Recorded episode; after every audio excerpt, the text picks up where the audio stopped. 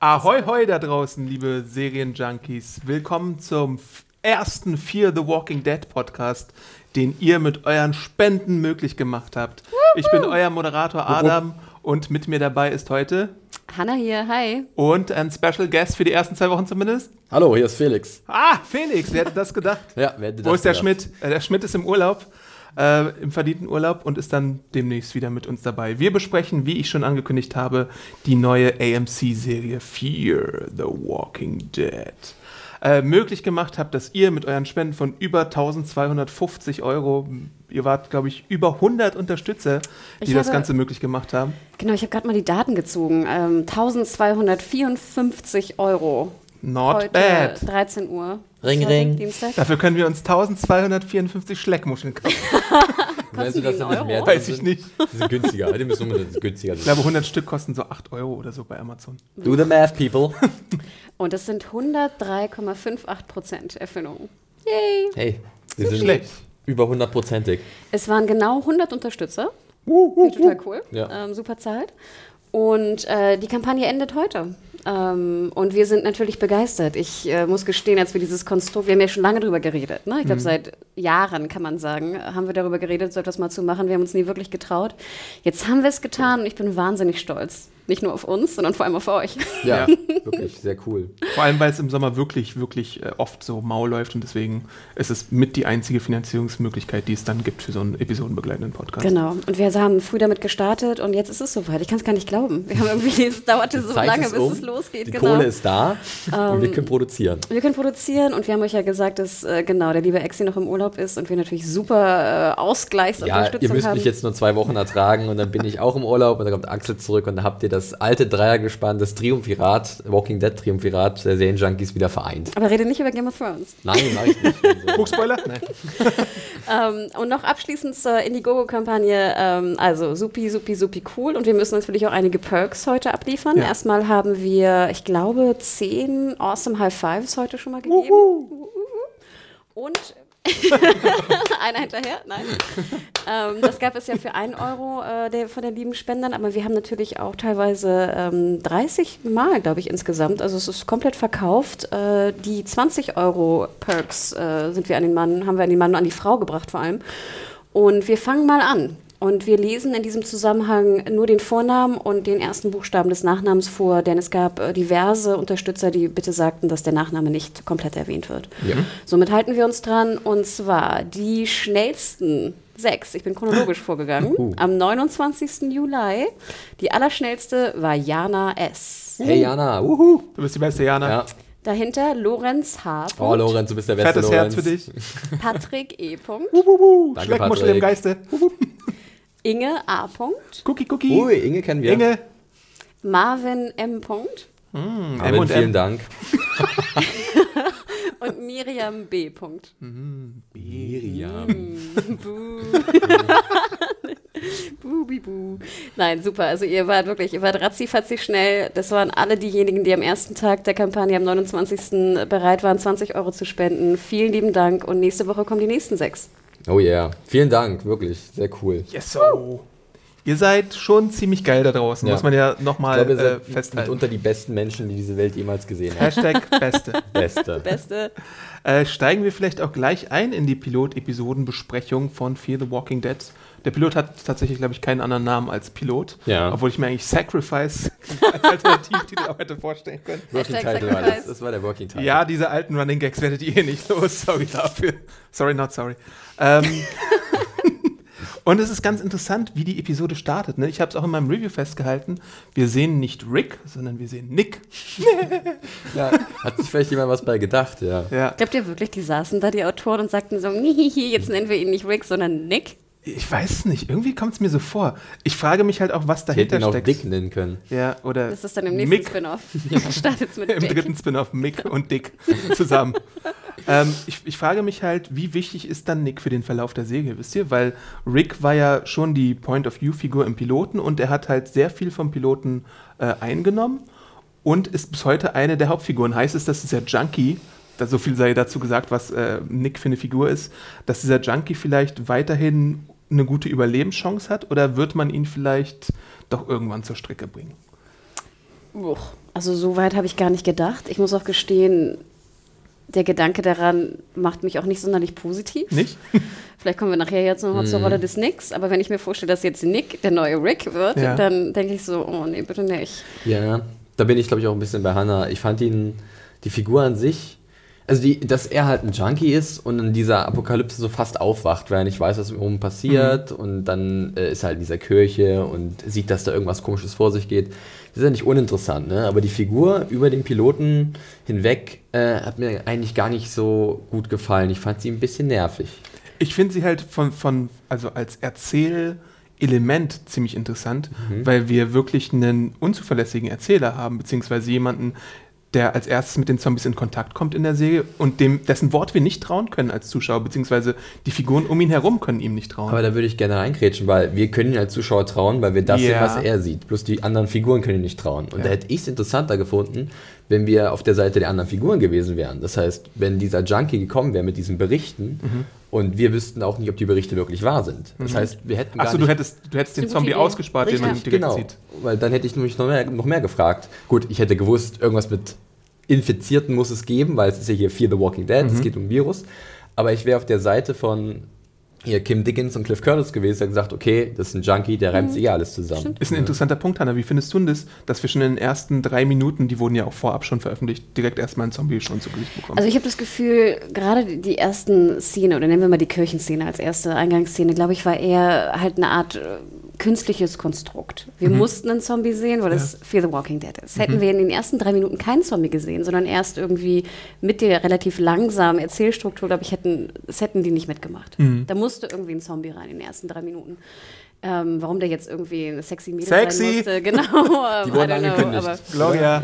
ähm, und ich habe sozusagen jetzt den Fokus auf Nick eher so verstanden, dass man halt wirklich dieses Stilmittel nutzt, ähm, diese Verwirrung. Ne? Ich dachte ja zum Beispiel auch logischerweise, es spielt jetzt irgendwie äh, nach der Apokalypse, weil wir sehen diese verrottete Kirche, es hätte ja auch einfach nur eine, eine Unterschlupfkirche sein können. Das war ja auch das Ziel des Ganzen, oder? Wir sehen, wie er Ja. die Straßen runterläuft und dann wird er angefahren und kommt dieser große Shot nach oben, wo es halt derbe voll ist und das normale Leben spielt. Das wäre ein sehr interessanter Einstieg gewesen, wie so eine Art äh, Flash-Forward, forward, Genau. dass man halt irgendwie sieht, okay, sechs Monate nach den Ereignissen und dann gehen wir erst den Sprung in unsere Jetztzeit zurück, wie das alles losgeht. Genau, ich fand aber jetzt die Geschichte im Sinne von, dass man uns als Zuschauer täuschen will, man sei vorher und geht dann und man, man deutet nur an, dass man zurückgeht, aber tut es nicht, fand ich auch nicht so schlecht. Nee, Aber ich glaube, es ist wirklich halt, äh, so denken die Macher auf jeden Fall mehrfach in der Pilotepisode, dass man den Zuschauer auf so eine falsche Fährte locken möchte. Ähm. Ich finde aber, sie hätten uns besser auf die falsche Fährte locken können. Da gebe ich dir absolut Problem. recht. Ich finde deine Idee mit dem, mit dem, dass man ihn nicht gesehen hätte. Also den Zombie jetzt Ja. oder, ähm, und dass man halt, also für mich hätten sie ruhig diesen Zombie eine ganze Weile aussparen können. Ich verstehe den Punkt, den du gerade gebracht hast, dass das vielleicht so ein bisschen Marketing-Gift wäre, ne? dass du halt in den ersten drei Minuten nicht wirklich was hast, was die Leute mit The Walking Dead verbinden. Aber ich hätte es irgendwie ein bisschen spannender gefunden und auch ein bisschen geheimnisvoller, glaube ich, wenn halt das so lange wie möglich rausgezögert wer- worden wäre und dieser unverlässige äh, Erzähler wirklich sehr lange unverlässlich bleibt oder unzuverlässig bleibt. Ja. Aber wie hättest du dann, na gut, du hättest den Plot trotzdem so vorantreiben können. Richtig. Ähm, ja, was ich mich halt ge- gefragt habe, was wollte ich denn gerade sagen? Moment, kurz, äh, wir sind schon, ähm, ähm, Flash forward vielleicht? ja, irgendwie sowas. Ich will nicht fluchen. Vielleicht könnt ihr mir einmal kurz äh, Ja. zwischenzeitlich einmal eine Frage stellen. Was hatte er bitte für ein komisches Bolero-Blüschen an? Ja, das, das, das Outfit ist ein Nick bisschen ist halt fragwürdig. ein hipper Dude. Äh, Ist, trägt man das so? Ist das jetzt sozusagen die hippe Mode der LA-Jugend? ich weiß ja nicht, vielleicht war es auch gar nicht seins. Er hat sich irgendwas geschnappt, was da rumlag im Junkieberg oder so. Wenn du auf Drogen bist, äh, so auf Drogen bist, wie er anscheinend ist, dann ist dir vielleicht auch egal, was du gerade trägst. Du möchtest vielleicht nur warm sein oder so. Also ich meine, es ist auf jeden Fall nicht das vorteilhafteste Outfit. Nee. Ne? Ich glaube, das, das hatte er mir auch im Interview gesagt, von wegen, ja, ich musste so ein hässliches T-Shirt anziehen. Ja, ich, ich dachte zuerst, als er aufstand, wusste ich nicht, ah, ist er betrunken? Ist er nur müde oder ist er unter Drogen? Ich glaube, von allen so ein bisschen. ja. Oder? Und ich frage mich Und eigentlich auch, er- was für er Drogen gay? hat er Ich genommen. fragte mich, ob er gay sein sollte mit dem Blüschen. Okay. Naja, so weit habe ich nicht gedacht. Die Assoziation hatte ich jetzt auch nicht. Also, weil, ich, hat mich irgendwie, ich weiß nicht, ich Also- fand es einfach komisch, warum zieht Ja. man das an? Hätte man, hätte, hätte man ihm einfach ein T-Shirt anziehen können? Ja, keine Ahnung, was da für eine kreative Idee dahinter stand. Was ich aber noch sagen möchte zu diesen Kirchenszenen am Anfang, äh, weil das haben wir noch gar nicht erwähnt, ich fand es eigentlich ziemlich gut aus. Äh, mit dem Licht und, und diesem Setting. Aber was mir dann im späteren Verlauf des Pilots nicht so gut gefallen hat, war, dass sie irgendwie so drei, vier Mal zur Küche zurückgekehrt sind. Ja. Das heißt, sie haben einmal ein geiles Set aufgebaut und hatten sich gedacht, das können wir jetzt nicht nur für Anfang zwei Minuten haben, das müssen wir ein paar Mal benutzen. Ist ja auch okay, weil ich fand, es sah eigentlich ganz cool aus, ganz stimmungsvoll. Ich, Ich weiß nicht, wie es euch da ging. Ich gebe dir recht, ich fand das, fand das Setdesign generell sehr gut. Auch zum Beispiel jetzt im nächsten Schnitt, in der nächsten Szene von dem Haus. Also die Wohnung oder das Haus, ich glaube, es war ein Haus äh, von ihr, sah sehr gut aus mit der Waschmaschine und dem ganzen Hintergrund und so. Das war sehr liebevoll gestaltet, genau wie in der Kirche. Alles, was da rumlag, ne, sah super aus. Was mir nicht besonders gut gefiel an der Kirchenszene, war die Beleuchtung. Ach, tatsächlich? Ja, das war so ein, für mich war das fast so ein Veronica Mars gelb. Ich weiß nicht, ob ihr euch erinnert an Veronica Mars, da war es immer sehr, sehr gelb. Und sehr, sehr Wenigstens nicht so gelb wie bei Daredevil. Oh. Oder immer so ein komisches Beispiel. gelbes Licht kommt. Ja, aber es ging so ein bisschen in die Richtung. Und dann war es zum Beispiel ja nachts in der Kirche Mhm. extrem blau. Falls euch das aufgefallen ist. Mhm. Man neigt ja immer so dazu, dann Dunkelheit in Blau zu machen und Sonne und Tag in Gelb. Es gibt ja diese, diese, diese Theorie, die wurde ja auch bestätigt, dass immer viele Filmposter immer die Farbtöne Orange und Blau haben, weil das aufs menschliche Auge sehr, also eine besondere Wirkung hat, sehr einprägsam ist. Und diese Töne. Ist deswegen immer Feuer auf Nicolas Cage Postern drauf? Weiß ich nicht.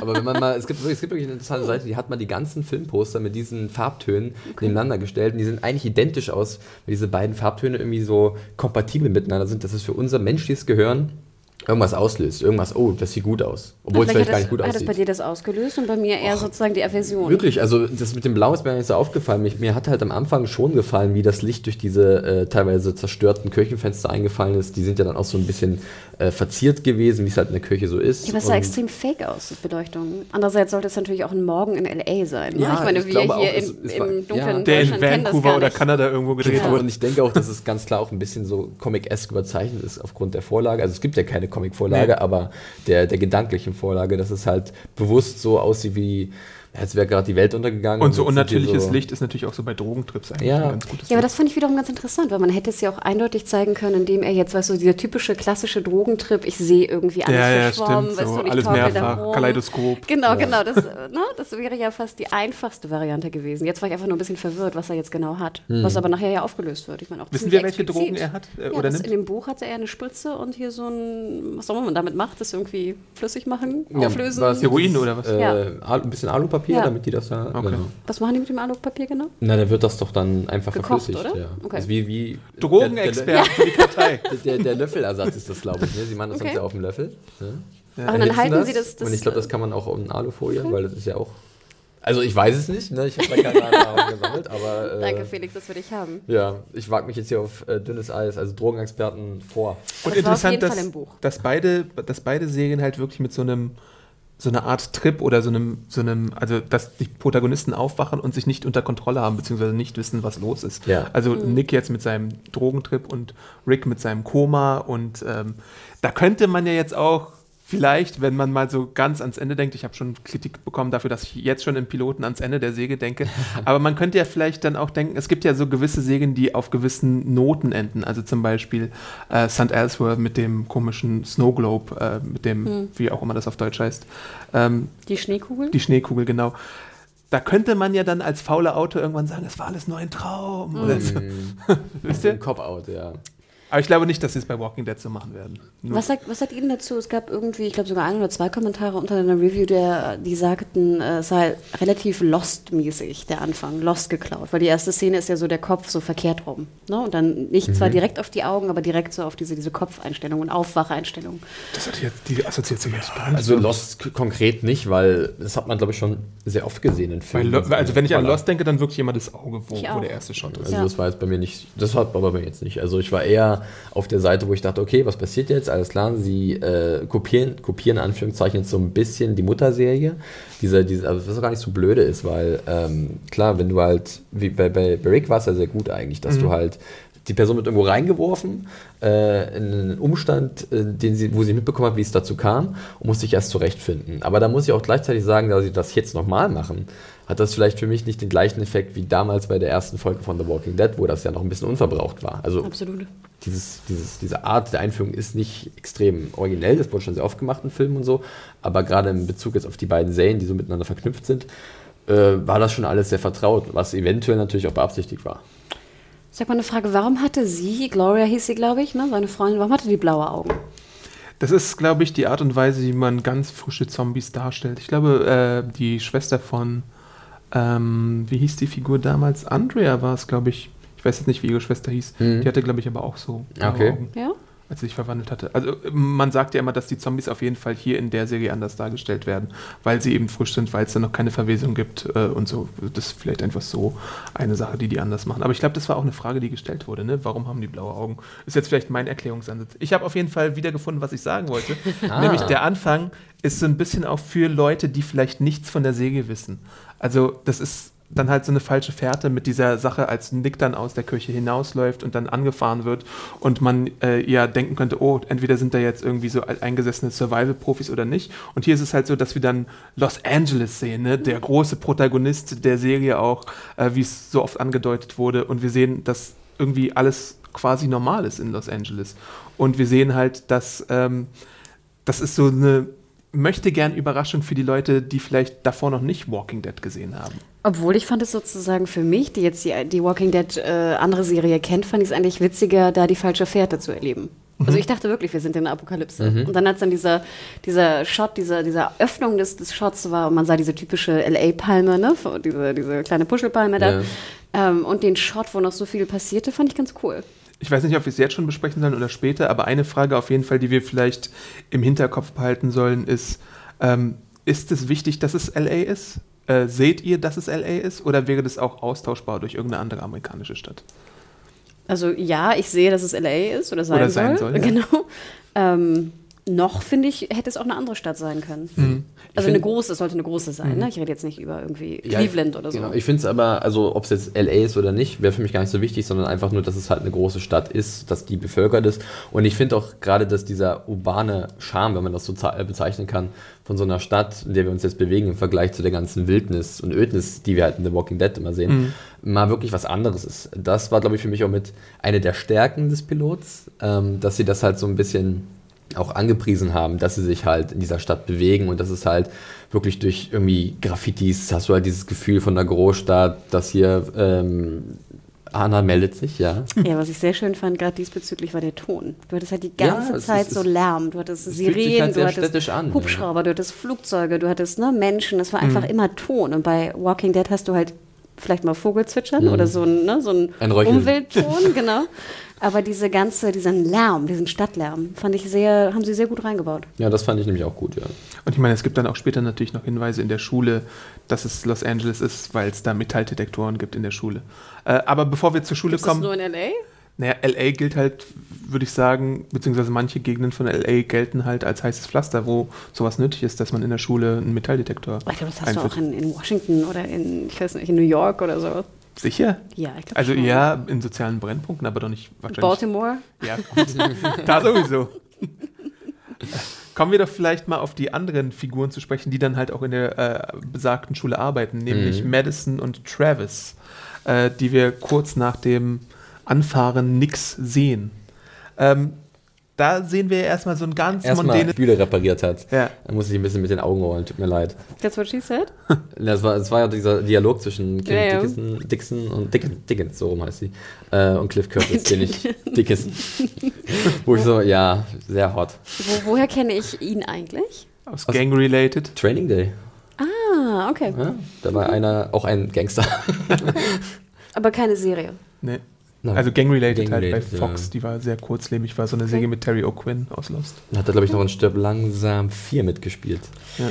Musste ich aufpassen. Da war irgend so ein Suit. Aber ja, ich glaube, wir alle sind uns einig, dass Kim Dickens einfach super ist. Ich finde, sie Ja. spielt fantastisch. Ich freue mich, sie zu sehen. Ich bin sehr, sehr happy, dass sie die Naja. Rolle ergattert hat. Was? Nee, Ich fand, sie, ich fand ihre Figur fand ich ein bisschen anstrengend, muss ich zugeben. Die ging mir ein bisschen auf den Zeiger. Schon, ja? Ja. Warum? Ähm, es hatte mehrere Gründe gehabt. Ähm, ich kann gleich mal, wenn wir darüber gleich Ja. sprechen wollen. Ja. Ähm, ich finde es immer so, so nervig, wenn eine Figur so alles sofort abkanzelt. Und, und es war, gab so einen Punkt im Piloten, wo sie sagt, ähm, das ist alles Quatsch, der ist auf Drogen. Und dann drei Sekunden später sieht sie genau das, was ihr beschrieben wurde. Und sagt, ah, wir müssen sofort aufpassen, irgendwas ist ja ganz Schlimmes passiert. Und dieser, dieser krasse Wechsel fand ich halt ein bisschen für die Figur Sie ist halt anpassungsfähig. Ja, das war mir ein bisschen Sie braucht Hard. Evidence. Ja, Genau. aber das, das hat mir irgendwie nicht gereicht. Ich fand das so. Und dann, ich weiß nicht, also ich muss mit ihr noch ein bisschen warm werden, glaube ich. Ich weiß nicht, ob es an Kim Dickens liegt oder an der Figur. Ich glaube eher die Figur. Ähm, aber ich bin noch nicht ganz überzeugt von, wie ist ihr wunderschöner Name? Madison. Apropos Madison, ich habe ja auch einen äh, Vulture-Artikel neulich gelesen und der war äh, in dem Sinne witzig, weil er sich darum drehte, dass Madison gar nicht Madison heißen könnte damals, beziehungsweise nicht in der Zeit gehießen haben könnte, weil der Name sehr selten vorkam. Es gab so eine Handvoll Madisons zu der Zeit und äh, Ach, deswegen Walcher. haben sie dieser ganzen Geschichte einen äh, Artikel gewidmet. da stecken sie also Arbeitszeit rein. Sehr gut, Walcher. Ähm, aber von Madison springen wir doch mal zu Travis rüber. Äh, wie findet ihr Travis eigentlich so insgesamt als Figur? Der ist ja auch äh, Lehrer, er ist sogar Englischlehrer, ähm, wird gespielt von dem guten. Cliff Curtis. Ähm, der hat jetzt noch nicht so vielen Sachen mitgespielt. Also Training Day halt und ähm, hier Gang-related. Cliff Curtis hier in seiner, in seiner Rolle. Ähm, ich finde ihn gar nicht so schlecht, auch gerade als Lehrer. Ich finde, der hat irgendwas. Ähm, wobei ich sagen muss, äh, dass mir die Beziehung zwischen Kim Dickens äh, Charakter und dem Charakter von Cliff Curtis noch nicht so wirklich gut gefällt. Also da bin ich noch so ein bisschen beim Grübeln, weil die Chemie passt noch nicht so für mich. Ähm, äh, das wird sich vielleicht noch entwickeln, keine Ahnung. Aber das war für mich so ein bisschen so ein kleiner Störfaktor. Die sind so ein bisschen unbeholfen miteinander umgegangen. Ich weiß nicht, wie es euch da ging. Vielleicht kann ich da kurz mal eingrätschen. Ähm, ich fand gerade das eigentlich ganz schön, weil ich fand, es wirkte so, als ob deren Beziehung halt noch besonders frisch ist. Also ich dachte wirklich, dass die vielleicht erst so seit vielleicht so vier bis sechs Wochen zusammenwohnen und vielleicht seit irgendwie drei bis sechs Ja. Monate sich daten oder ähnliches. Ich fand, das merkte man sozusagen in dem, wie sie aufgetreten sind in der Schule, was ja auch immer komisch ist, wenn so eine Daterei unter Kollegen Muss ja auch bei stattfindet. HR melden in den USA, ne? So Genau, Human genau. Relations. Ähm, ist ja immer ein bisschen schwierig und ich fand auch, äh, wie gesagt, dieses Zusammenspiel in der Wohnung anfangs, es war noch so, du merktest, dass er noch nicht genau wusste, wie er mit diesen Kindern jetzt umgeht. Und gerade, schätze ich mal, sowieso schwieriges Thema als potenzieller Stiefvater in Spee, aber natürlich gerade bei Teenager-Kindern doppelt schwierig. Ja. Ähm, also ich fand, für mich hat es funktioniert, aber halt in diesem Glaube, dass sie frisch zusammen sind. Wenn sie jetzt später Ja. herauskommt, dass sie seit fünf Jahren sich äh, zusammen sind, irgendwie, dann... vielleicht- ähm, nee, ja. aber wenn, wenn, wenn das wirklich stimmt, dann äh, gebe ich dir da recht, weil dann, glaube ich, dann könnte ich damit auch noch leben. Ich hoffe, dass sich das halt dann jetzt dahin entwickelt und sie vielleicht ihre Beziehung dann im Laufe der, der Serie sich dann auch weiter verfestigt und die Chemie zwischen den beiden Darstellern dementsprechend noch besser wird oder diese Beziehung an sich. Äh, weil Genau, jetzt. Weil es halt wirkte so ein bisschen, awkward, ich gebe dir recht, Ja. aber ich fand, es wirkte in dem Sinne awkward gut gespielt, Okay. weil Ja. es halt noch awkward ist, ich weil es so frisch ist. Ich habe mir aufgeschrieben, dass sich die Beziehung TV echt anfühlt. Okay. Und es gibt halt so eine gewisse Erwart, also ich meine, es alles, was hier von, charakterlis von charakterlichen Beziehungen und zwischenmenschlichen Beziehungen sich abspielt, gefällt mir deutlich besser schon als in The Walking Dead selbst, weil in The Walking Dead habe ich abgekauft, dass äh, Rick Laurie liebt, ich weiß nicht, aber hier äh, merke ich schon, da ist irgendwas zwischen denen, die Beziehung zwischen den äh, Geschwistern fühlt sich echt an. Also wir, wir, Ja, wir haben so ja. eine Gesch äh, Szene, wo ähm, Alicia den guten Nick füttert im Krankenhausbett. Das fühlte sich echt an, als wären das Geschwister. Ähm, die Beziehung zwischen den äh, Scheidungsparteien, also zwischen Travis und seiner Ex-Frau Lisa, fühlte sich für mich echt an. Die wir übrigens aus Orange is the New Black kennen. Ja. Als Köchin auch. Richtig, ja. anderem, ne? ähm, also das, das äh, ist viel naturalistischer als in The Walking Dead zum Und wie Beispiel. gefiel dir der leibliche Sohn von Travis? Oh Gott, den wollte ich direkt einer ja, reinhauen, als ich ihn jetzt gesehen schon habe. Ich mochte ihn überhaupt nicht. Ich ging mir so auf den Senkel. Der Wahnsinn. Was ich aber gut fand in der Szene war, dass jetzt, äh, wie heißt der, Travis? Nee, doch, Travis? Travis, ja. Travis ist der. Der Der- Mann, ja. der Vater. Dass er halt nicht so perfekt ist. Ähm, Dass Mhm. er halt nicht nur Schwierigkeiten hat, mit den neuen Stiefkindern, Teenagerkindern irgendwie äh, umzugehen, sondern auch mit seinem Sohn jetzt nicht so das beste Verhältnis hat. Und das fand ich ganz interessant, eigentlich jetzt den Helden der Serie, scheinbar, den, den er ja spielen soll. Oder sie ist die Heldin, wer weiß. Einen der, der Hauptcharaktere Ja. und er ist ja auch so der ganz tolle Lehrer, ne? Vielleicht kommen wir da gleich nochmal auf, zu, Oh, auf die zu Lehrszene. Die, Okay, die die, war- die, okay. die Lehrerszene. Aber sozusagen, er ist sozusagen ganz toll und kann das, das Sink reparieren, ne? Und, äh, Mhm. So hart. Genau. Aber trotzdem hat er sozusagen Probleme mit seinem Sohn, beziehungsweise der Sohn hatte keinen Bock, ihn zu sehen. Was ich schon eigentlich eine ganz schön harte Mhm. Abfuhr wie der finde. Typ, dieser komische, wie hieß der Figur? Christopher? Christopher. Die, diese Fra äh, Fratze. Ja. Wirklich, der hat schon Ich so ein fand, der so Gesicht. schöne Haut. Da ganz- Wie war das nochmal mit dem Ohrläppchen, Hanna, von Travis? ja, vielleicht für Leute, die Kleinigkeiten achten, achtet mal auf das rechte, fleischige Ohrläppchen von Travis. Hashtag fleischiges. Ohrläppchen. ja. Eins, er hat nur ein fleischiges Ohrläppchen. Fleischiges Ohrläppchen. Naja. Also wie gesagt, ich war, war ganz äh, zufrieden mit ähm, Travis und äh, auch mit Madison in der Combo. Ähm, also mich hat das nicht Ich, gestört. ich finde ja generell die Idee von so einer Patchwork-Familie ähm, gar nicht so verkehrt, weil das ja auch so ein bisschen einen sehr aktuellen, aktuelle Lage halt irgendwie widerspiegelt in der Gesellschaft, dass viele Familien sich halt irgendwie neu arrangieren müssen und äh, geschiedene äh, Leute lernen wieder Leute, andere Leute kennen, die bringen Kinder mit in diese Beziehung. Das ist schon irgendwie ein bisschen ein Nabel der Zeit. Das ist nicht so ein alteingesessenes Familienbild, was ich eigentlich ganz cool finde und was es ja ähm, viele Möglichkeiten gibt für die Macher, mit verschiedenen Figuren zu arbeiten, aus ganz verschiedenen äh, Bereichen. Und jetzt muss man natürlich sehen, wie sie das, wie sie das hinkriegen und ob sie das auch irgendwie abernten können, dieses Potenzial. Und ich fand die Teenager, also jetzt Alicia Ja. und, äh, oder Alicia, ich weiß nicht, wie man es ausspricht, Mhm. Alicia und äh, Nick. Nick. waren, fand ich relativ gut getroffen. Also zum einen finde ich, haben beide relativ gut gespielt. Da Ja. kommen wir vielleicht auch generell darauf, dass alle ziemlich gut gespielt ja, haben, gerade im Vergleich so zu Walking Dead. Sie haben wirklich gut Ja. gespielt. Es gab viele Dialogszenen. Ich fand aber auch, dass die beiden Teenies gut getroffen wurden. Also gerade schon die erste Szene, wo sie im Bad ist, war so eine typische irgendwie Ja. Szene, die, glaube ich, jedes Mädchen kennt. Dass irgendwie Mama, weißt du, ins Bad guckt, wenn man gerade da irgendwie, ich weiß nicht, sich einseift oder eincremt oder was auch immer. Ich seife mich ein, Mutter. Komm später wieder. Und äh, selbst Travis jetzt, äh, selbst Nick, äh, Drogi hin oder her, da können wir gleich auch nochmal diskutieren. Ähm, ich fand schon, dass die relativ echt dargestellt wurden. Auch mit Alicia, mit ihrem schwarzen Freund und an der Schule und Schwänzen und so. Es waren jetzt nicht so die Überkinder, es waren nicht die, die super äh, perfekte Kinder. Ich fand auch, dass das Alter jetzt mit, mit 16, schätze ich mal, so Alicia glaube, und ein bisschen 17 älter, Und er soll 19 sein. fand ich auch war ganz gut getroffen. Ich hatte mich überhaupt keinen Bock auf so Jurassic Park Kinder. Ja. Weißt du, so, Ja, gut, das wäre. Es ist halt auch ein anderer, es, das Teenager-Ding, das hatten wir bei The Walking Dead jetzt nicht. Beth war jetzt irgendwie kein annoying Teenager oder so. Nee. Äh, Der, der Einzige, der so langsam in die Richtung geht, ist halt Karl. lass Karl in Ruhe, verdammt. Ich würde gar nichts Böses sagen. Karl ist toll. Vor allem, wenn man die Comics gelesen hat. Ähm, aber ich Karl finde. war anfangs schon ganz schön nervig. Ja. Ja, gut. Und wie alt war er da? 10 oder 12? Wie alt war er? Nee, 13, 14? Karl Forever. Nein, Karl war, glaube ich, neun, als die Serie echt? angefangen hat. Ja. Okay. Oder acht sogar. irgendwie Aber jetzt sehr ist er so jung. 14, ne? Ja, ja. Äh, doch, der war super Ach, das- nervig am Anfang. Macht das Sinn, Was? dass der sechs Jahre gealtert ist an, äh, Ja, es sind ja Serie? sechs Staffeln. Naja, macht keinen Sinn. Nein. Nein. also sie haben ja zwei, sie haben ja, Handlungszeit Ja, sind ja keine sechs Jahre. Das sind ja, deswegen werden sie auch irgendwann in Probleme geraten. Aber dann machen sie einen Walt wie bei Lost und dann verschwindet Genau. er oder nein, keine Ahnung. nein, ich meine, jetzt können sie ja sagen, ja, der ist jetzt so 13 oder so, der ist im Stimmbruch oder was weiß ich. Aber wir schweifen ab von, von Fear the Walking Dead. Ich finde die Teenager nämlich so als Konfliktherde ziemlich interessant. So sehr ich sie nämlich hassen könnte und so sehr sie Wollte. vielleicht auch auf die Nerven gehen, und ich habe ja auch eine Zwischenüberschrift Fear the Annoying Teens äh, ähm, genannt in meiner Review, so viel Konfliktpotenzial birgt das halt auch. Und gerade im Konflikt auch mit den Legern, äh, weil die Leger oder Leger an sich ja auch so eine Persönlichkeit haben, die dann vielleicht sich nicht von den Teenagern irgendwie äh, äh, unterbuttern lassen. Ja, also ich sehe auch das Potenzial in den Figuren. Ähm, ich muss aber leider sagen, dass im Piloten das äh, ein bisschen zu oft für meinen Geschmack brach lag, dass es halt äh, dann alles doch ein bisschen zu schwerfällig von mir war, für mich war, auch für, von den Dialogen, dass ich halt so eher ein bisschen angestrengt reingeguckt habe, bei dem man, wenn die was gesagt haben oder irgendwie einen Dialog hatten oder so. Also ich möchte den Chancen geben, ganz klar, aber ich hatte ein bisschen mehr erwartet, ähm, ein bisschen mehr Zug zur Sache. Sie wollen uns so langsam ranführen wie möglich, Mhm. damit wir halt auch langsam wie die Charaktere dann vielleicht auch überrascht werden von den krassen Veränderungen, die von 0 auf 100 kommen. Äh, aber das ist natürlich jetzt, wenn es um Erzähltempo geht und auch um die Länge der Episode, kann das ein bisschen nach hinten losgehen, dass Leute irgendwann sagen, boah, es ist ein bisschen langweilig, weil halt gerade nicht viel passiert.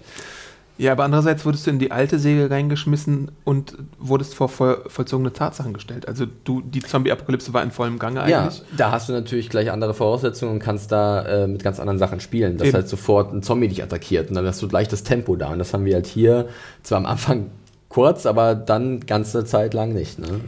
Was sagt ihr denn generell zur Rolle von Nick und seinem Junkie-Dasein? Also prinzipiell würde ich euch recht geben, dass ich es interessant fand, dass er ein Junkie ist. Ich fand auch, er war auch ein ziemlich harter Junkie. Also Mhm. wie wir schon sagten, ich meine, er brandiert damit Spritzen in irgendeiner krassen Fixerkirche irgendwie. Ja. Das fand ich schon ganz schön düster. Ne? Also äh, es geht jetzt nicht Die darum... Fixerkirche demnächst das- bei RTL 2. Es ging jetzt nicht darum, dass er irgendwie, ich weiß nicht, mal E genommen hat oder irgendwie mit seinen Freunden kifft. Es geht wirklich darum, dass der halt wirklich sich harte Drogen spritzt. Ja. Ja. Was ich finde schon sozusagen äh, eine krasse Nummer findet, äh, finde. Was ich etwas komisch fand, war, ähm, ich fand, er spielte auch dieses Junkie sehr extrem, speziell in der Szene mit Calvin da in diesem Restaurant. Ich fand, da dachte man ja. wirklich schon, oh Gott, was für ein krasser, der ist schon völlig durch, obwohl er noch relativ jung ist. Wo ich immer denke, wie lang, wie lang ähm, spritzt er sich jetzt da schon in der Kirche? Ich fand, es wirkte eher wie ein relativ kurzer Zeitraum. Und ich fand, dafür war er schon extrem fertig. Ja. Dann aber wiederum wirkte er gar nicht so fertig, weil ich dachte, wenn er jetzt schon so, so fertig ist, dann würde er ja auch nach dem Erschießen von Calvin ihn bestimmt auch durchsuchen nach Geld oder so. Ja, würde Oder würde auch- irgendwie äh, Profit Genau. rausschlagen. Oder würde ja. auch Aber er sagte auch, dass er schon so ein paar Tage von den Er war Drogen auf weg kalten ist. Entzug, Ja. glaube ich, ja. Und dadurch war dann wahrscheinlich die Reaktion auch in dem Restaurant ein bisschen krasser, weil er halt gesagt hast du was für mich, hast du was für mich? Und dann meinte ja Kevin, keine äh, Bange, Buddy, ich, ich fix dich ab. Ja, aber würde man nicht automatisch sozusagen, wenn du aus dem Krankenhaus rausgehst, entweder zur Kirche gehen und Drogen holen oder nach Hause gehen und Geld holen? Ja, generell fand ich das ein bisschen komisch, dass er nach, seinem, nach seiner Flucht aus dem Krankenhaus so rumgeirrt ist ähm, und nicht irgendwie. Ich, ich wollte halt mit Kevin Kontakt aufnehmen, keine Ahnung, er will nicht nach Hause. Ich vermute, da ist noch irgendwas anderes vorgefallen, dieser krasse Bruch mit seiner Mutter, dass das vielleicht noch mehr ergründet wird. Aber ich habe mir auch so überlegt, so, ja, jetzt wa- watschelt er ja da so ein bisschen rum und. Ähm, Und noch eine Was Frage. will er denn? Er holt irgendwie die Sachen von dem Opa. Warum holt er denn nicht seine Jeans? Äh, weiß ich nicht. Hat er die Sachen vom Opa genommen oder waren Ja. das jetzt seine Klamotten in, in, der Beu in dem Beutelchen?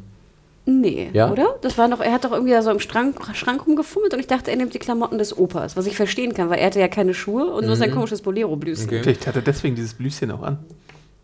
Nee, hat er dann ein anderes Hemd angehabt. Genau. Okay. Davor- er hat dann, vorher er hat dann hat das er ja Operhemd an, genau. Aber dann denke ich mir, dann hätte ich ja nicht die Operhose angezogen, sondern hätte zumindest meine Jeans mitgenommen. Ja, äh, das sind äh, Probleme, die Hanna hier feststellt. Die mir gar nicht aufgefallen sind. Wirklich. Ja, weil ich fand es schon sehr auffällig, wie er dann mit dieser ganzen Ober Oberklamotte, was ich ja eigentlich ganz witzig fand, äh, sozusagen durch L.A. Äh, stratzt Ja, das stimmt. oder humpelt. Okay. Opas Schleicht. Ja.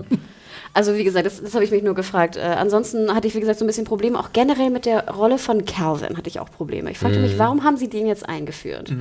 Sollte das jetzt nochmal beweisen, was für schlechte Pädagogen die Eltern sind? Dass die irgendwie dachten, er wäre gut, obwohl er jetzt der große Drogendealer so, und böse du, mhm. ist? Oder was sollte diese ganze Calvin-Storyline? Ich verstehe es nicht. Ich, du hättest auch irgendeinen irgendein Zombie-Dude von der Straße nehmen können, der mit dem. Er besucht Nick- seinen Dealer, gut ist. Ja, weiß nicht. Aber damit werden ja auch Regeln des Universums nochmal etabliert. Also äh, Calvin muss sterben, damit äh, Nick den Beweis hat, dass äh, Zombies existieren. Nee, aber warum war jetzt Calvin so der, der Doppelspieler? Also erst ist er so der, weißt du, der gute. Mhm. Nach außen äh, hin gibt er sich wohl positiv und Nick weiß halt, dass er irgendwie Dreck am Stecken hat. Und er wollte ihn deswegen, glaube ich, auch äh, zur Strecke bringen, ähm, damit er halt nichts äh, über ihn Ich ausplaudert. denke auch, dass vielleicht dann diese, äh, dass sie ihn jetzt am Ende umbringen, ähm, äh, dass es auch wichtig ist, dann das zu haben, weil dann gezeigt wird, hey, Kevin war ein Freund der Familie und guck, aus- was aus ihm geworden ist, dass da halt der Schockmoment für die Charaktere Ah, größer okay. ist, weißt du? Dass, Aber dafür war die Einführung ganz schön kurz, ne? ja, Ja. ja. aber es sollte halt so denken, Okay. oh, die kennen ihn und die kennen ihn schon seit er relativ klein ist, ist ein Mhm. alter Kumpel von Nick und äh, er war auch anscheinend mal ehemalig drogenabhängig, hat sich gebessert, ähm, versteckt ist er immer noch Drogendealer Mhm. und äh, auf einmal wird er zum Zombie und wir müssen ihn umbringen, beziehungsweise er wird über den Haufen gefahren und äh, wacht wieder zum Leben, dann ist der Schock wahrscheinlich größer, als wenn das irgend so ein random Dude wäre, den sie Okay, irgendwo verstehe. finden. Ne? Nehm ich- also, nehm ich an. könnte, ich, könnte ich mir so denken, ja. Und vielleicht auch noch so dieses Quäntchen Hoffnung, äh, Quentin, äh, Quentin, Calvin hat sich äh, gebessert, vielleicht schafft es Nick auch. Ja, ja, vielleicht Ah, sowas okay. in Richtung, Mhm. genau. Ja. Okay, nehme ich an, absolut. Ja. Alicia, was sagt ihr zu ihr? Ähm, ich finde, sie sieht sehr schön aus. die Darstellerin, ihr Name ist El auch Elisha. Ja. Guck an. Elisha. Aber anders geschrieben. Ja. Komplett anders geschrieben. Alicia Debnan Carey. Ja. Ja, Ist aus äh, 100, glaube ich, oder? ja. Ich glaube ja. Ne? Ähm, ja, äh, sie hat ja so eine, so, so, sie ist auch nicht so richtig, ähm, also wird nicht so richtig warm mit ihrer Mutter, ne? Hat auch anscheinend, liegt irgendwas im Argen, wenn sie vielleicht auch ein Scheidungskind ist. Vielleicht gibt es ja noch den, den Vater oder so von, von ihr. Aber Fandst du Ach wirklich, so. dass es im Argen liegt oder einfach nur so typisch Oh, Mutter, vielleicht- Tochter, Ja, vielleicht ist es auch so ein Teenager, das kann sein, Also- ja. Sie war schon so ein bisschen pumpig. genau, äh, ich dachte, das wäre halt eher so, kennt, so ne? normal Teenie. Also ich, ich, ich glaube, dass sie so ist, weil äh, sie die Beziehung zum Bruder vielleicht herunterzieht. Also dass, dass er immer die Aufmerksamkeit bekommt, während sie irgendwie, sie wirkt ja so, möglich, ja. als wäre sie schon in der Schule ganz gut. Sie gibt, glaube ich, auch Unterricht und so. Sie ist so ein bisschen die Musterschülerin. Aber sie lässt es hä- schleifen, Mann. Ja, sie lässt es schleifen, Weil sie hängt eben. ab mit Randy aus The Wire. Ich muss jetzt Axel hier ein bisschen vertreten. Ja. Ich, mir ist- wie ein Wire-Dude. Axel nichts gesagt, mir Ah, wäre das auch Hashtag aufgefallen. Randy. Ja, Randy. Ja. Oh, hast du irgendwie wieder wochenlang nur Randy Der, hören. der, der, der Graffiti-Sprayer Randy. Ich hoffe, das ist jetzt für was, immer was, weg. Was hat er jetzt eigentlich, was war seine Aufgabe an der Schule? Hat er einfach nur Sachen bemalt? War er Schüler auch? War das, Das ist so eine so? Dekoration. Also er hat ja gesagt Paint by Numbers. Ja. Und, äh, das Genau. ist einfach nur so eine Ach Schulverschönerungsmaßnahme. so, okay. okay Aber eigentlich sprayt er Ja, scheinbar auch eigentlich hat er- ist er harter Tiger. abends, Genau. Harter Träger. Randy Yo. Aber sag mal, diese Szene fand ich extrem strange. Also Jetzt sie besucht Du hast ihn. es schon im Vorgespräch gehabt. Ja, und ich muss es nochmal erwähnen. Oh bitte, Gott. bitte, liebe Mädels draußen, bitte unterstützt mich mal ich fand sie auch setzen, wenn du es so sagst. wirklich, Ja, also, wir, wir beschreiben mal kurz die Szene. Sie geht zu diesem ähm, äh, Painting by Numbers Ja. ne? ähm, und setzt sich hin und dann kommt er. Und er geht zu ihr hin und stellt sich dann aber auf so eine Balustrade oder so eine Absperrung und ist dann komplett in Schritthöhe. Also Mhm. sein Schritt in ihrer Kopfhöhe. Ähm, dann reden sie irgendwie so ein bisschen, beziehungsweise ich glaube auch, er sagt zu ihr am Anfang, als er reinkommt, irgendwie you asshole oder irgendwas. Also er beschimpft sie so ein bisschen, auch ganz witzig. Ich fand generell die Dialoge sowieso ganz gut, da kommen wir später noch drauf. Ich habe dann interessanterweise bei Amazon mal geswitcht auf die deutsche Synchro. Und was sagt er da? Du kleine Schlange. Lange. Oh, das ist ja schon ein bisschen verführerisch. Don't get cocky, kid. Ich dachte auch so, hm, ja, kann man machen, aber warum jetzt? Ich finde immer Schlange ist jetzt auch so, hat immer so was Gemeines im Deutschen, ne? Ja, äh, was ich ein bisschen schon. komisch fand, weil ich fand eigentlich, Ja, du, so Wiesel. Hätte er gesagt, du Mistau. Genau. genau. Weil ich fand eigentlich, du, du Arschloch, hätte ich eigentlich ganz geil gefunden. Hätte, aber dann dachte ich wieder, nachher wäre das wieder Aber eine das ist komische zu hart, Anspielung gewesen. Ja, ne? Also Ja. deswegen, naja, du kleine Schlange, whatever. Jedenfalls, also jetzt diese Schritthöhe, auf die sie komischerweise auch so ein bisschen guckt. Und am Ende sagt sie ja auch noch so, ähm, I'm, I'm not together with you because of your smart, was war das, your Ja. brain oder Ja, your ja, brains ja, oder ja. irgendwas. Sagst du nicht auch, dass er äh, Sturmfreie hat? Da geht Ja. doch noch was. Unabhängig davon fand ich trotzdem eine sehr merkwürdige Szene und auf Deutsch noch viel mehr. Äh, ne? Sie guckt auf seinen Schritt und sagt dann so: Ja, ich habe dich nicht wegen deines schlauen Köpfchens. Ich bin nicht wegen deines schlauen Köpfchens mit dir zusammen. Also, ich fand die Szene sehr strange. Ich hoffe, irgendein Mädel Ja, oder ein auch einem Junge wäre es irgendwie auch aufgefallen. Ähm, weil ich dachte mir, was soll, was, wenn die Szene jetzt so gemeint ist, soll das jetzt heißen, dass sie die große Blowjob-Queen ist oder was soll das mir sagen? Möglich, ja. ähm, was ich aber dazu sagen will, ist, dass das exemplarisch ist für so ein paar Dialogszenen, auch wenn vielleicht einige Dialoge nicht so schlecht waren, aber die waren immer so ein bisschen seltsam. Also dieses so ein bisschen komisch, dass ich nicht so richtig warm damit wurde. Also, warum ist es jetzt, wird es jetzt so aufgebaut und machen sie es nicht einfach einfach? Warum sitzt der nicht neben mir? Warum stellt er sich da so komisch hin? Also, dann hat es so einen komischen Beigeschmack für mich gehabt, so welche Szenen. Und dann war ich halt etwas irritiert und das hat mich vielleicht dann auch ein bisschen rausgerissen aus der Serie, also aus dem Piloten. Ich gebe dir recht, weil dann kommt ja diese andere Szene, wo sie da eigentlich ganz schön gedreht, da oben so sitzen, Ja. so Arm in Arm und dann bemalt er ihren, ihren, äh, ihr Handgelenk wo ich Ja. dann, und sagt dann, ja genau, ich habe sturmfrei. Wo ich denke, wärt ihr zwei Teenies? Wärt ihr schon längst in der Bude und würdet nicht da oben rumsitzen und eure Handgelenke Aber bemalen? es ist so schön da oben. Was ich mich halt gefragt habe bei dieser ganzen Sache, wenn die da die ganze Zeit äh, schwänzen und äh, im Geheimen da unter den Bänken sitzen des Sport, Sportstadiums da, wissen die Eltern von deren Beziehung oder halten die das geheim? Also ich glaube, das ist ja noch geheim, ja. glaube ich auch. Ist es immer noch problematisch, obwohl die Eltern auch eine Mixed-Race-Beziehung führen oder sowas? Ich denke, es sollte nochmal verdeutlichen, dass sie irgendwie besonders, Sie ihr eigenes Ding jetzt machen. Genau. Und es wird ja ein bisschen offen gelassen, jetzt was mit der Beziehung, äh, der Beziehung passiert, weil sie wartet ja dann mit ihr auf ihn. Sie haben ja eine Er. Verabredung. Stimmt, stimmt, Ja. ja. Und äh, Randy äh, ist nicht da. Ja. Ne? Lässt sie einfach sitzen. Ja, was denkt ihr, wo er ist? Tot. Zombie, mm, blaue Augen. Ja, keine Ahnung. Sowas ist ja denkbar jetzt. Ne? Das wollen die, ja.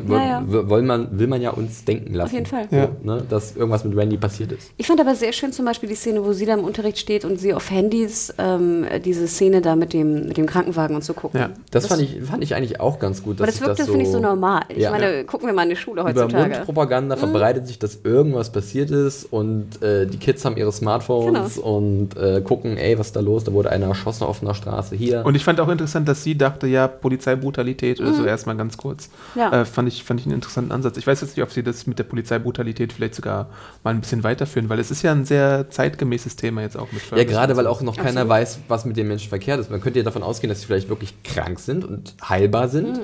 Und wenn die Polizei dann auf einmal die einfach zusammenknüppelt, dann denkst du, ey, das sind normale Menschen, die, die man, denen man helfen kann, obwohl man ihnen eigentlich nicht mehr helfen kann. Aber das Obwohl wissen ja die sie Figuren sich halt nicht. natürlich sehr bemüht haben darum, dass man sieht, dass sie sechsmal auf ihn ja, ja, einschießen bevor und sie, dann ja, ja, ja. den Ja, Kopfschuss aber es landen. stimmt ja. Ich meine, im Endeffekt, es gab ja auch so Kommentare unter deiner Review, wie dumm sind die denn? Die müssen Ja. doch sofort Die müssen doch wissen, realisieren, dass dass das Zombies Zombies sind. sind. Ja. Genau, und sofort auf Kopf Ich glaube, schießen. genau das ist das Problem auch, dass man so einige Aktionen der Charaktere, und so ging es mir auch, muss ich mich auch mit einbeziehen, diese Kritik, ähm, dass man einige Aktionen der Charaktere sagt, oh, wie dumm das ist, warum macht er denn das? Aber man ist, glaube ich, schon so so abgebrüht, in Anführungszeichen, dass man schon längst weiß, ja, ich würde in der Situation, weil ich weiß ja, dass es ein Zombie ist, ihn natürlich sofort, was ich, äh, in den Kopf schlagen oder so. Aber das wissen ja die Charaktere in der Serie noch nicht, Aber dass es sich um Zombie handelt. Komischerweise hatte ich das gar nicht so. Das hatte ich viel öfter bei The Walking Dead, wo ich wirklich Ja. dachte so, oh, ist das dämlich, was sie da gerade machen und einfach Szenen, wo, ne, dann, das würde man nicht tun. Du würdest Aber- nicht da hochsteigen, wenn das und das nicht wäre. Und das hatte ich hier nicht, komischerweise. Dass das, als hier Travis äh, in der Nacht zur Kirche fährt, Ja. das fand ich zum Beispiel. Warum fährt er in der Nacht dahin? Ja. Und warum sagte dann niemandem Bescheid, was er gesehen ja, hat? warum Ja. fährt er überhaupt dahin? Habe ich überhaupt nicht verstanden. Ich würde nie in so eine Fixerkirche gehen. Das nachts. fand ich halt ein bisschen, das war, also da war wieder der Moment, oh fuck, wir haben die Kirche, das Set aufgebaut, wir müssen es nochmal einsetzen. Hey, schick mir Travis dahin. Und das sieht natürlich auch wieder gut aus, ein bisschen bläulich, wie du. Und sagt er seiner Frau oder Freundin dann eigentlich irgendwas über seinen Besuch danach? Nee, er sagt ja, es ist irgendwas Schlimmes da passiert, ohne direkt Ja. zu sagen, was passiert ist. Er hat Blut gesehen oder so. Ja, es war ja so die Einführung, glaube ich, des einzigen, oder war es der einzige Jumpscares, ne, den wir gesehen haben? Ja, genau. Naja, es gibt noch den angedeuteten mit Artie, wo, wo Ja, ja. sie ihn von Okay. hinten sieht. Aber es war so der klassische Ja. Jumpscare, ähm, wo ich dachte, okay, wenn das jetzt Sinn und Zweck der Kirchenszene war, die irgendwie bestimmt auch acht Minuten ging oder so, dachte ich auch, oh, Ja, schnipp, es war schnapp, natürlich kürz, auch, kürz, die Absicht kürz, war natürlich damit. auch, dass nachdem Nick was erzählt hat, und es gab ja schon diesen Moment zwischen, zwischen Nick und Travis, dass die beiden sich ganz gut verstehen, beziehungsweise dass Travis sich gut verstehen möchte mit Nick. absolut. Und dass er dessen Ängste bestätigen will oder halt widerlegen will. Und deswegen geht er zu dieser Fixerkirche. Ja, aber du hast schon Und- recht, du gehst da nicht nachts hin. Ja, es ist halt ein bisschen, es war halt dann für den, für den Spannung was. Und eine weitere Atmosphäre. Funktion ist halt, dass der Jumpscare-Dude, also dieser Typ, der, der Mhm. Fixer, sagt, don't kill me, don't kill me, wo wir als Zuschauer auch Ich noch glaube den Hinweis auch, dass der bekommen, sich versteckt hat. äh, so. dass da was vorgefallen ist und das gibt ja Travis dann so. Und dadurch kann, wird ja dann auch, ähm, wie ist der Name, Madison so auf den Trichter gebracht, selbst wenn mein neuer Freund jetzt sagt, dass da irgendwas ist, äh, dann könnte vielleicht wirklich was dran sein. Ja. Ja. Und dann wird auch nochmal dick aufgetragen im, im äh, Zusammenhang mit Travis. Jetzt können wir auf diese Lehrer-Szene äh, zu sprechen kommen. Oh ja. Dass er ausgerechnet Jack London unterrichtet und so eine Geschichte über Nature versus Man und Oh. Wie er unterrichtet, ist natürlich auch sehr Was schön. sagen wir so gerne in diesem Podcast? Ziemlich on the nose. ja, also es war alles andere als subtil. Ich finde, er macht sich nicht schlecht als Lehrer, der Cliff Curtis, und seine, seine Kiddies, die finden ihn auch eigentlich ganz cool, habe ich den Eindruck gehabt.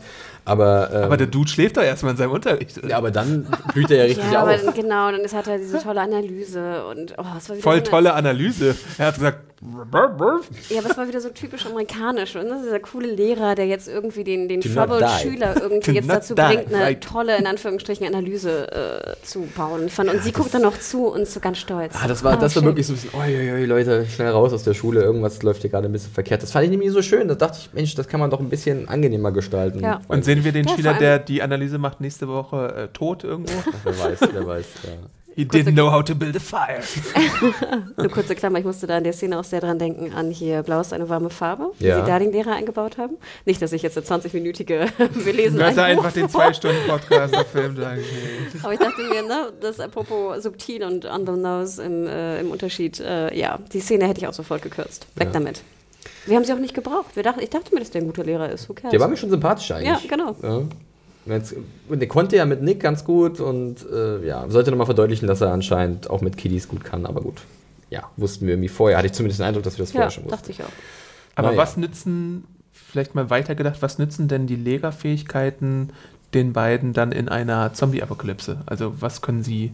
Ja, aber das ist ja gerade das Interessante jetzt in der Serie. Wir, wir haben ja bei The Walking Dead damit begonnen, dass wir die Gruppe sahen nach der Apokalypse und dann nur peu à peu erfahren haben, okay, Pizzafahrer, Polizist, gut, das wussten wir vorher, aber sozusagen nur dann erfahren haben, Redneck. was, äh, genau, was überhaupt Sache ist. Jetzt sehen wir das erste Mal die Charaktere in ihrem ne, Natural Habitat. In ihrem Berufsleben auf Genau, in ihrem Fall. Berufsleben, in ihrem Umfeld, wie sie arbeiten, was sie tun.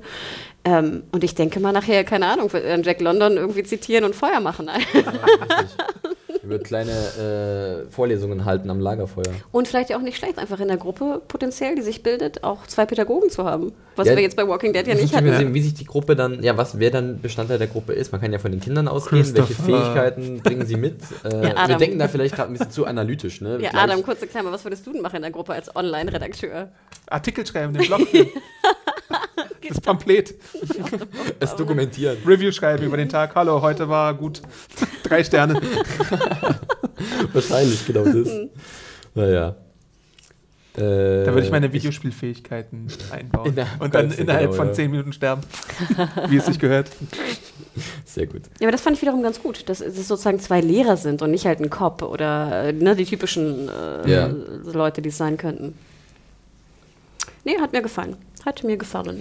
Es gibt dann diese eine Szene, wo die beiden äh, dann auf dem Highway sind und wir m- also merken, dass da was im Argen liegt, weil die Polizei den Highway auch noch absperrt und mit Hubschraubern darüber fliegt. Da dachte ich eigentlich schon, äh, das ist wieder so dieses Spiel mit den Erwartungen. Da dachte ich eigentlich schon, dass sie fast äh, ein bisschen schneller auch Zombies zeigen werden oder wieder Zombies zeigen werden an dieser Stelle. Aber dann haben sie halt diesen Umweg gemacht und es dann über das äh, aufgenommene Video gezeigt später.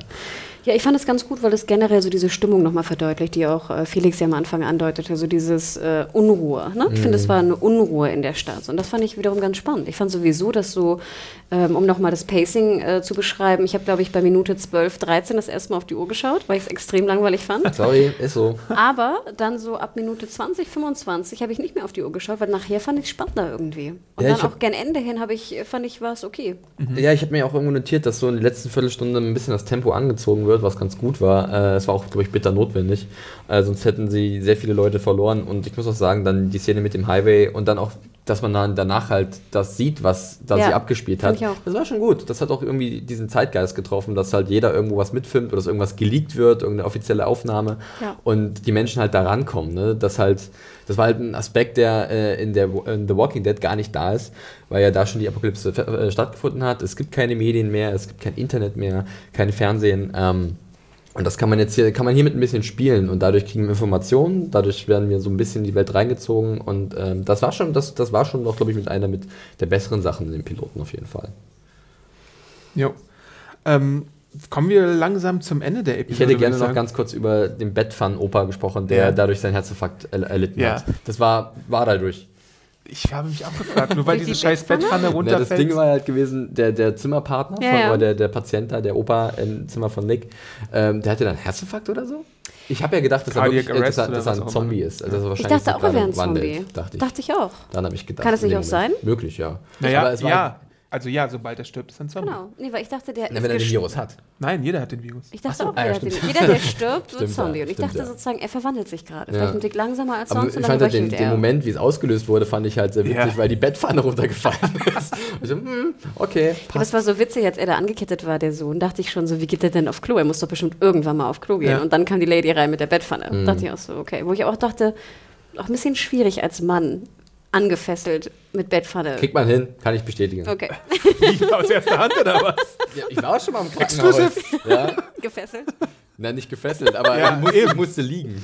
Ich, Ja, aber konnte, ich durfte nicht aufstehen. Gefesselt. Ach, gefesselt. Weil er fragt ja erst, ob er eine Hand frei haben Ja. darf, wo ich denke, ganz ehrlich, du würdest doch sofort die Hand frei machen, weil sonst wie soll das nicht das gehen. stimmt allerdings. Ich glaube, meine Hände waren nicht gefesselt, aber ich kann mich nicht an diesen dunklen Tag in meinem, in meinem Leben erinnern.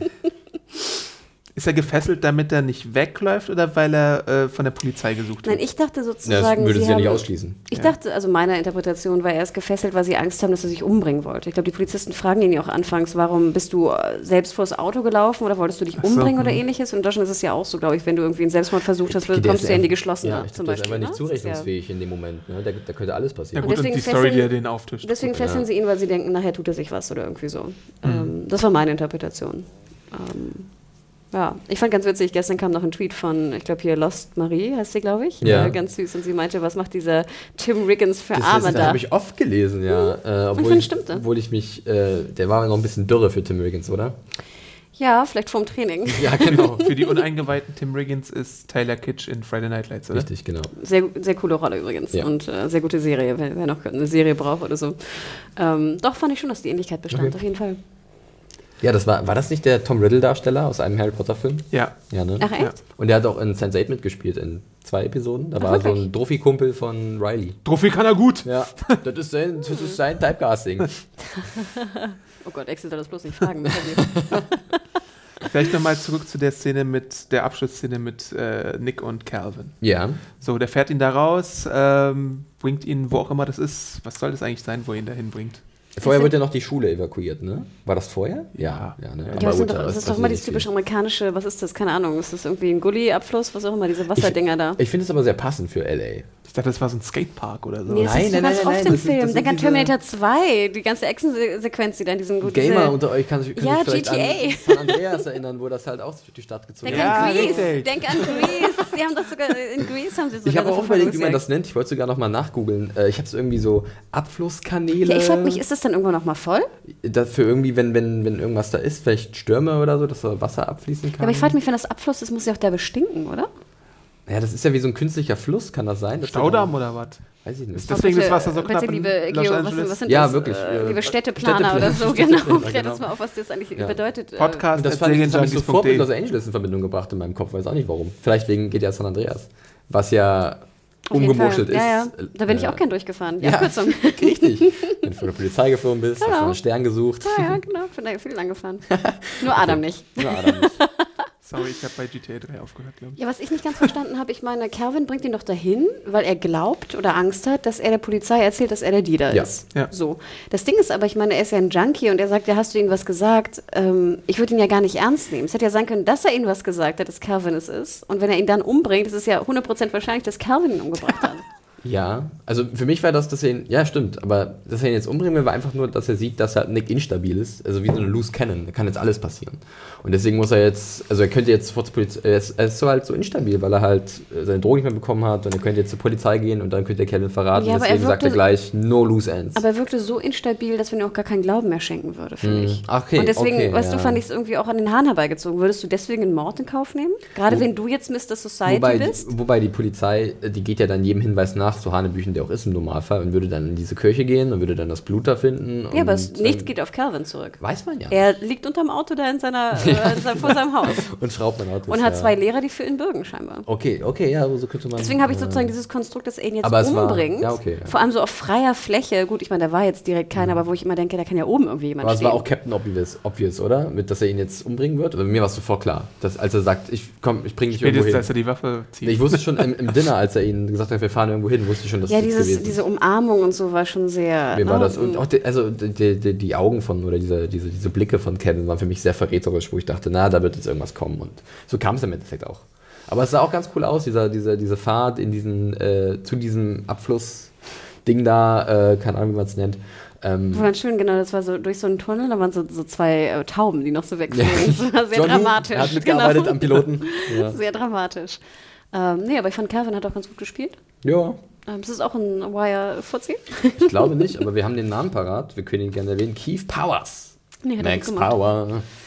Ähm, aber wie gesagt, also ich fand die Szene ein bisschen an den Haaren herbeigezogen, ähm, aber pff, ja, was soll's. Ja. Also kann ich auch mitleben. Ja, dann gab's ja, die, gibt's ja dieses, dieses Ger Geraffel, ja. Ja. Sie kämpfen kurz und dann fällt der Schuss und war ja klar, dass Nick nicht stirbt. Das war auch, also bei mir zumindest Ja. eindeutig klar. Ja. Ähm, und äh, ja, und Nick dreht dann kurz am Rad. Ja, und ruft Travis an. Genau. Der fand ich aber auch interessant, dass der Travis anruft. Und Und der nicht- natürlich nicht seinem, seinem äh, Bitten nachkommt und äh, nicht Madison Bescheid sagt. Ja, wo ich aber auch dachte, wäre ich dann Madison, wäre ich ja nicht gleich aus dem Auto gesprungen und hätte ihn, weißt du, ich wäre dann ja vielleicht im Auto sitzen geblieben, hätte ein bisschen, weißt du, auf smooth gemacht. Mhm. Aber irgendwie, ach, ich weiß nicht, diese ganze. Es war alles so ein bisschen, also man hat das Gefühl, sie wollen nochmal Tempo anziehen, aber ich war schon ein bisschen verloren. Das hört sich jetzt sehr drastisch an, aber ich war nicht so richtig drin, dass ich sage, oh, jetzt wird es mal spannend und oh, was passiert jetzt und jetzt kommen sie dazu. Also ich war so ein bisschen nebenbei, habe ich das schon fast geguckt, muss ich fast sagen. Weiß nicht, wie es euch da ging. Also ich war nicht so richtig investiert in diese letzten Szenen. Ich hätte es fast besser gefunden, hätte Alicia Calvin gehei ge nicht geheiratet, sondern gedatet. Ah, da war, da- dass da noch, äh, Genau, der, noch der Konflikt Potenzial drin gewesen ist, wäre, ja. ja. Deswegen, ja. Das hätte auch Sinn wirklich, gemacht, das finde wirklich ich. nicht dumm gewesen. Wir Dann haben hier mehrere das- gute Vorschläge. Hör zu liebe AMC. Autor- Autoren von Fear the Walking Dead. Wahrscheinlich ist es jetzt zu spät dafür. Ja. Aber dann wäre er so der, ne, der vielleicht so, ja, das hätte super gepasst. Hätte man sich eine Figur einfach Ja. Hätte, man, gespart. hätte, man, ja, hätte man sich eine Figur gespart, hätte man vielleicht gesagt, oh, das ist natürlich sehr convenient, aber man hätte auf jeden Fall, Daher kennen sie sich halt. die ne? kennen sich so Ja. und äh, man hätte vorher gehabt die Szene, dass sich die beiden Geschwister eigentlich ganz gut verstehen. Und dadurch und auf der einmal, gekommen boom, wäre. jetzt kommt noch das Ding dazu. Und die Eltern vielleicht potenziell auch dagegen sind, weil er ja ein Ex-Drogi ist. Ja. Ja. Hm. So einfach ist die Lösung. Verpasste Chance. Rewrites. Hire us. Jo. Ich gebe dir recht, ich war auch ein bisschen verloren. Ähm, ich war aber dann auch froh, dass sie jetzt endlich realisieren, was Sache ist. Ja, Ne? Also, das fand ich auch Hattet gut. ihr eigentlich Angst um äh, Madison, als. Calvin zugeschnappt hat? gar nichts. Ich hatte in den Kommentaren manche, und ich habe es auch mehrmals geschaut, ähm, ich habe zurückgespult, ob er sie erwischt hat Ja, oder nicht. das war mein erster Gedanke, dieser klassische Bob-Moment. Und hat er sie erwischt oder nicht? Ich glaube, er hat sie nicht erwischt, Nee. weil Travis im richtigen Moment sie Richtig. weggezogen Und hat. sie hat ja, sie hat ja so, ein, so, ein, so, eine, so eine Jacke an. Mhm. Und ich glaube, äh, da hätte man das schon noch gesehen, wenn, wenn er halt. Und es wäre wirklich so ihre ballsy, Hand wenn genommen? du. Ich dachte, er hätte ihr fast Ich in glaube, die Hand er gebissen. hier oben, weil sie kam so hin. Ich, wollte- Ja. ich glaube, er hat sie oben am Oberarm, oder? Ja, wenn dann da. Und es wäre halt super ballsy gewesen, hättest du Kim Dickens verpflichtet und sie dann gleich wieder ausgeschaltet. Sofort den Arm abtrennen. Ja. Aber das machen sie halt nicht. Nee. Aber sie wissen jetzt auf jeden Fall, nachdem äh, Nick Beherz zweimal drüber gefahren ist und nochmal. Das, das ja, das muss man ja auch wieder lassen. Das, das Design war ja auch wieder ganz cool von den Zombie dann. Der war ja dann so halb aufgerissen, Knochen guckten aus dem Arm raus und so. Das Mhm. ja, wir dürfen auch nicht cool. vergessen, ich meine, die Serie ist in Deutschland ab 18, ne? Ja. Äh, die Amazon-User, ne? Ich musste gestern schön mich freischalten lassen. War auch mal eine neue Erfahrung. Ähm, ich habe scheinbar noch keine 18er-Serien gesehen bei Amazon Prime. Ähm, aber ja, also liebe Junkies, wenn ihr heute nochmal guckt oder später guckt, äh, nehmt euch mal fünf Minuten vorher Zeit und schaltet euch frei, weil ihr könnt es leider nicht irgendwie mit One-Click machen innerhalb des Systems. Ihr müsst dann wirklich auf Amazon.de, also auf die oder auf die offizielle Prime-Seite gehen und dort halt die, die einzelnen Schritte durchgehen.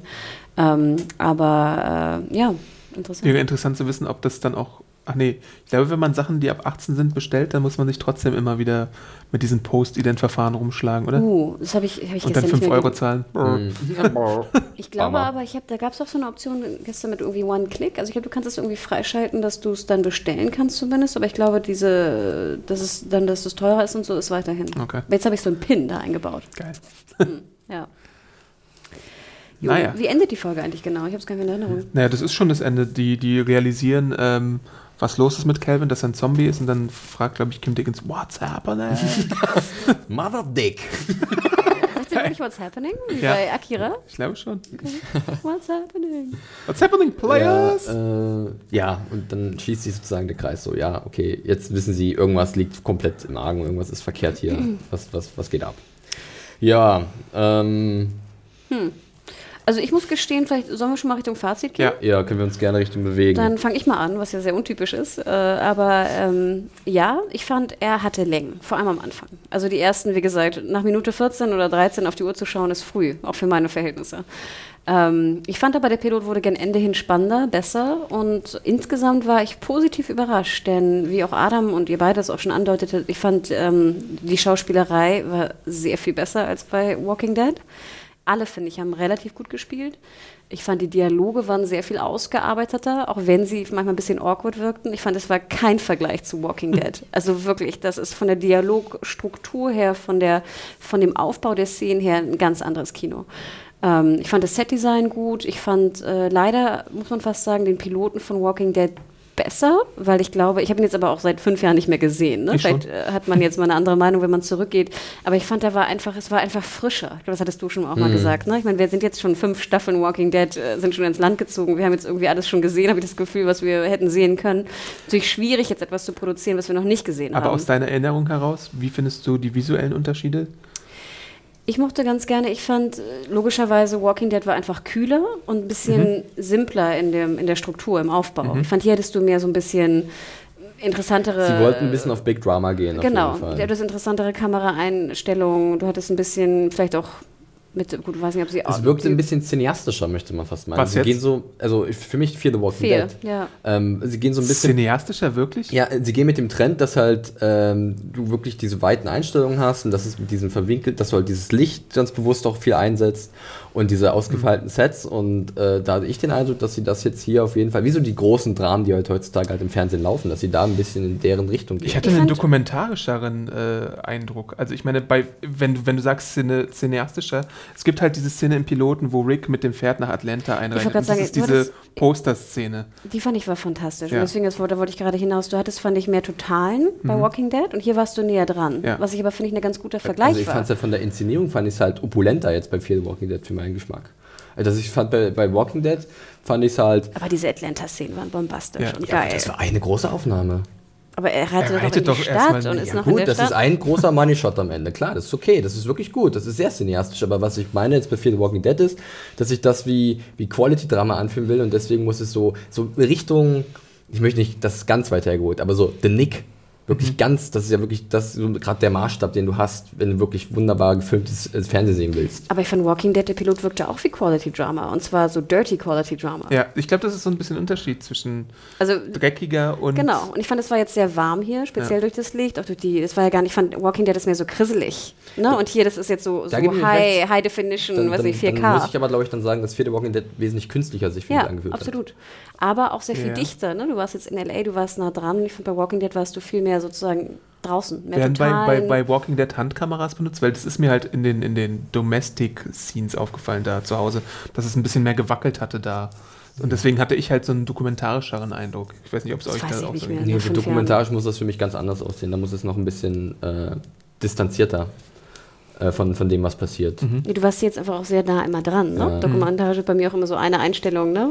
Richtig. Ja, genau, dass du halt eine Distanz zu den Figuren hast. Und das war halt hier nicht beabsichtigt durch die Kameraeinstellung. Da hat man oft, wie du gesagt hast, diese nahen Einstellungen gehabt, dass du halt direkt dran bist bei den Figuren. Und Dokumentage ist ja immer so kühl eigentlich auch.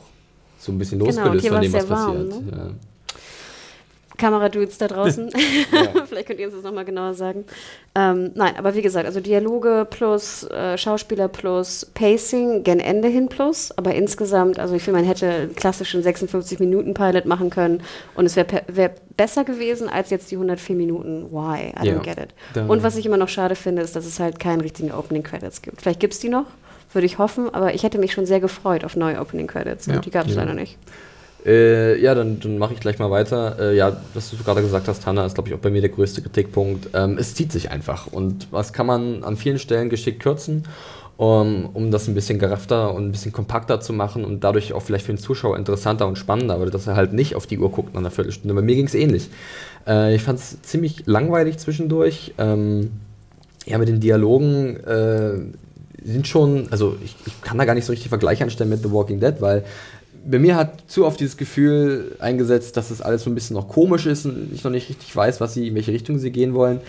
Ähm, deswegen bin ich da noch ein bisschen verhalten, möchte eher nur abwarten, was jetzt die Staffel bringt. Äh, ich könnte mir vorstellen, dass der Pilot vielleicht die schwächste Episode von allen sechs werden könnte, weil halt so viel offen ist und so, weil es halt so noch, noch keinen richtigen Bezug für mich gibt zu der Serie. Und Ist noch so fremd. Ne? ja, dass sich das vielleicht erst entwickelt mit den weiteren Episoden. Ich hoffe es zumindest, denn äh, im Großen und Ganzen muss ich doch eher sagen, dass ich äh, etwas enttäuscht bin. Ich hatte jetzt nicht die allergrößten Erwartungen. Ich war halt ein bisschen interessiert, was sie halt daraus machen, aus dieser neuen Schwesterserie, wenn man das so bezeichnen kann. Ähm, da hatte ich, glaube ich, mehr erwartet. Weiß ich nicht. Ähm, ja, mal abwarten. Ich fand halt wirklich, was, was mir gut gefallen hat, war halt wirklich äh, das Setting und ähm, die Kulissen, also in Los Angeles. Und das, mir, das fand ich alles sehr realistisch und es hat gibt's, gibt's so einen schönen, gibt einen schönen Hintergrund ab, eine schöne Kulisse für das, was noch passieren könnte. Eine andere Kulisse vor allem auch im Vergleich zu The Walking Dead. Äh, was sie jetzt aus den möglichen Konflikten machen, wird man sehen müssen. Ähm, ich ja, warte mal ab. Ich bin jetzt nicht extrem überschwänglich. Ich bin, glaube ich, eher bei denen, die sagen, ah, mal gucken. Und Mr. Drei Sterne, was Ja, ich fand es auch eher so mittel, ne? Also ich stimme dir da auf jeden Fall zu, Hannah, dass ich die äh, schauspielerischen Leistungen deutlich besser finde als in The Walking Dead und äh, das Ensemble ist auch ziemlich cool unterwegs. Ähm, ansonsten würde ich gerne mal so ein bisschen Teufelsadvokat spielen und sagen, äh, AMC versucht hier ja auch so ein bisschen eine Serie zu schaffen, die auch einsteigerfreundlich sind. Deswegen äh, sehe ich total nach, dass man gewisse Regeln nochmal einführen muss, dass man sich beim Pacing Zeit lässt, dass man äh, sich andere Sachen aussucht, die man darstellen möchte, wie zum Beispiel das, das Berufsleben der Figuren, diese Teenager-Komponente, dass man sich einfach mehr Zeit lässt, um nochmal zu zeigen, was vor der richtigen Apokalypse passiert ist. Das gefällt mir ganz gut, das Potenzial ist auf jeden Fall da. Äh, ich sehe es aber genauso wie ihr, dass da Längen drin waren, auf jeden Fall. Eine Stunde vier hätte jetzt nicht unbedingt sein müssen, auch meiner Meinung nach nicht. Hätten wir diesen einen Charakter schon da äh, ausgetauscht, wie du gesagt hast, hätten wir die kombiniert, dann hätte man da ein bisschen was sparen können in der Zeit und man hätte auch eine knackige 45 Minuten vielleicht draus machen können. Ähm, ansonsten muss mich der Rest der Serie eigentlich noch mehr wowen und Ja. LA muss ein bisschen mehr rauskommen noch so. Also ich erwarte jetzt nicht, dass da nächste Woche irgendwie das Hollywood-Sign irgendwie fett im Bild prangert oder so, aber ich hätte schon gerne noch so ein paar Sachen, die mir sagen, aha, äh, das ist jetzt irgendwie deutlich anders als in der Mutterserie und deswegen Ja, spielen wir jetzt durch hier den in laufen, Los Angeles und keine Zaunzombies und sowas. Wie gesagt, Los Angeles an sich ist mir gar nicht so wichtig. Einfach nur eine Stadt Ja, ist mir wichtig. Und das belebte Leben, also das Kein Leben, Wald ist mir wichtig. Ähm, dass, dass da halt wirklich was los ist und dass äh, gerade auch so eine, so ein- so eine Stadt, ähm, wenn da der Virus sich verbreitet, es geht ja ex- extrem schnell. Du hast ja viele mögliche äh, Leute, die halt dann sofort sich infizieren und dann verbreitet sich das extrem schnell. Ähm, deswegen werden die Städte auch so schnell verlassen im Falle einer äh, Zombie-Apokalypse, weil die Gefahr da größer ist, sich anzustecken. Und diese ganze Dynamik, also man kann es ja damit vergleichen, Outbreak oder hier Contagion, wie diese ganzen Virusfilme da heißen. Ähm, ich denke mal, dass das noch ein bisschen Fahrt aufnehmen könnte. Und jetzt bin ich gespannt, wie sie das umsetzen, wenn sie auch dabei bleiben bei dieser Art, das vielleicht, was du meinst, dokumentarisch.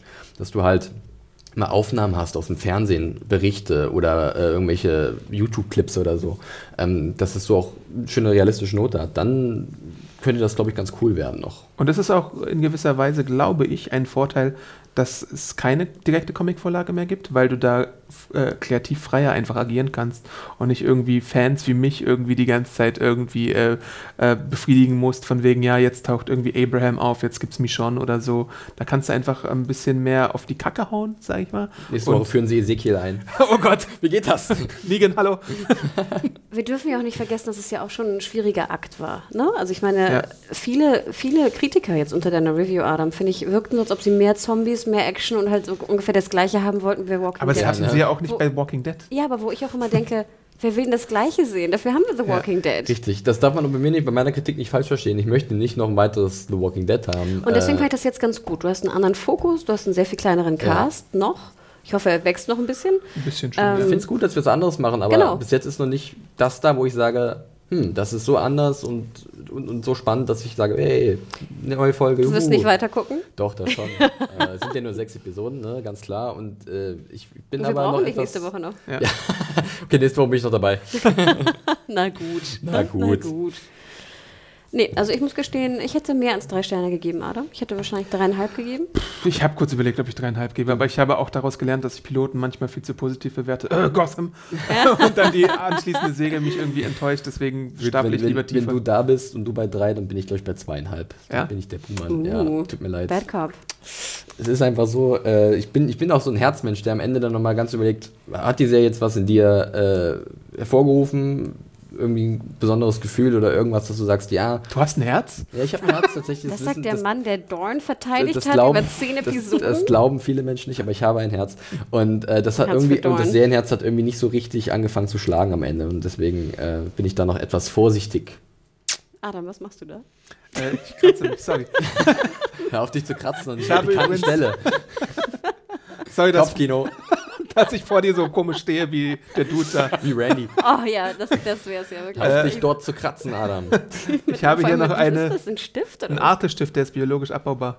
Hallo, Leute Das von macht das Arte. Kratzen besser. Ja, oh ja, hier ist so eine kleine Tasche.